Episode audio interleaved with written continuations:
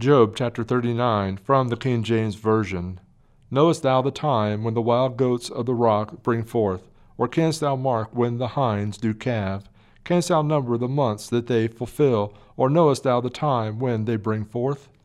They bow themselves, they bring forth their young ones, they cast out their sorrows. Their young ones are in good liking, they grow up with corn, they go forth and return not unto them.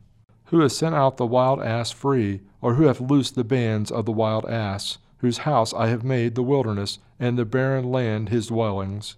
He scorneth the multitude of the city, neither regardeth he the crying of the driver. The range of the mountains is his pasture, and he searcheth after every green thing.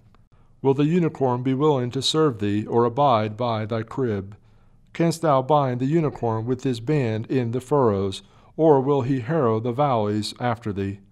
Wilt thou trust him because his strength is great, or wilt thou leave thy labor to him? Wilt thou believe him that he will bring home thy seed, and gather it unto thy barn? Gavest thou the goodly wings unto the peacocks, or wings and feathers unto the ostrich, which leaveth her eggs in the earth, and warmeth them in dust, and forgetteth that the foot may crush them, or that the wild beast may break them?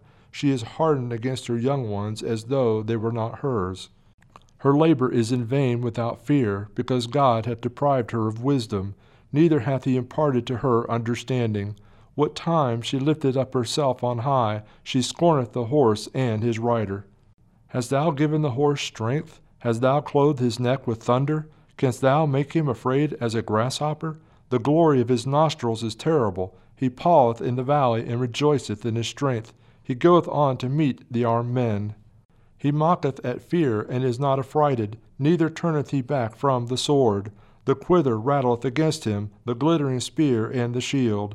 He swalloweth the ground with fierceness and rage, neither believeth he that is the sound of the trumpet. He saith among the trumpets, Ha, ha, and he smelleth the battle afar off, the thunder of the captains and the shouting. Doth the hawk fly by thy wisdom, and stretch her wings toward the south?